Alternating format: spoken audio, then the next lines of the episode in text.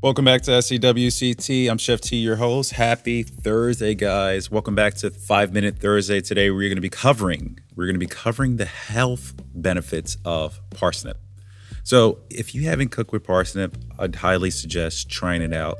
I love parsnip when it's pureed. You can boil it, throw it in a food processor, add a little bit of coconut milk, pureed, and add a little bit of seasoning. What I like to add to it is a little bit of uh, nutmeg, and if I'm in a butter mood, I'll add some butter to that baby too. All right, let's move on. So, parsnip. The parsnip is a carrot relative that looks like an oversized carrot, but its flavor is much sweeter and nuttier. Some would even say banana like.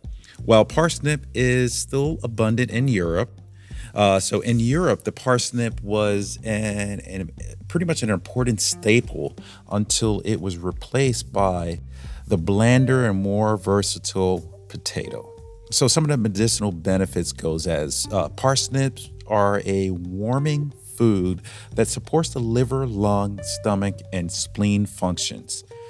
They help resolve damp conditions. They are high in silicon and insoluble fiber and offers some vitamin A and C, calcium, and tons of potassium. An ounce for ounce boiled parsnips actually have about 31% as much calcium as milk. That's right, dairy, milk. So, some of the ways you can use parsnip, other than what I was explaining to you, a parsnip can a parsnip has a dominant flavor to it. So, use accordingly in your soups or stews. Uh, parsnip may be boiled, it can be simmered, steamed, baked, used in puddings, uh, or even used in making wine, believe it or not. A young and tender parsnip doesn't require peeling and may be grated or julienne into a salad. With older vegetables peeled as necessary, steam, rice, or mash them as you would potatoes. It's that simple.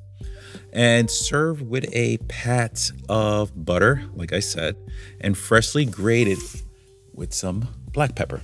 But I like putting nutmeg in mine. When I'm making a parsnip puree, I, I, really believe that's a nice combination. Love that combination. So when it comes to buying, you want to look out for some certain things. So listen up.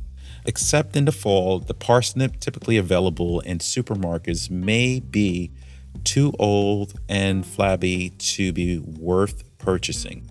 This is the reason why few people use them today. Um, a parsnip that is allowed to remain in the ground at least two weeks past the first frost is unbelievably sweet and satisfying. So look for straight, smooth skin roots that are a tan or creamy white color, firm and fresh looking, and without gray, dark, or soft spots. Large roots tend to be woody. And that's all for today, Five Minute Thursday. Straight to the point, covering the news about the food we consume. Today, glad you was able to join me around the table or wherever you are and hear the health benefits of parsnip. So make sure the next time you cook it in the kitchen, if you're able to get your hands on this amazing vegetable, whip something together special for someone. And that could be you. I'm Chef T. Thanks for joining me right here on SCWCT. I'll catch you on the next one. Peace.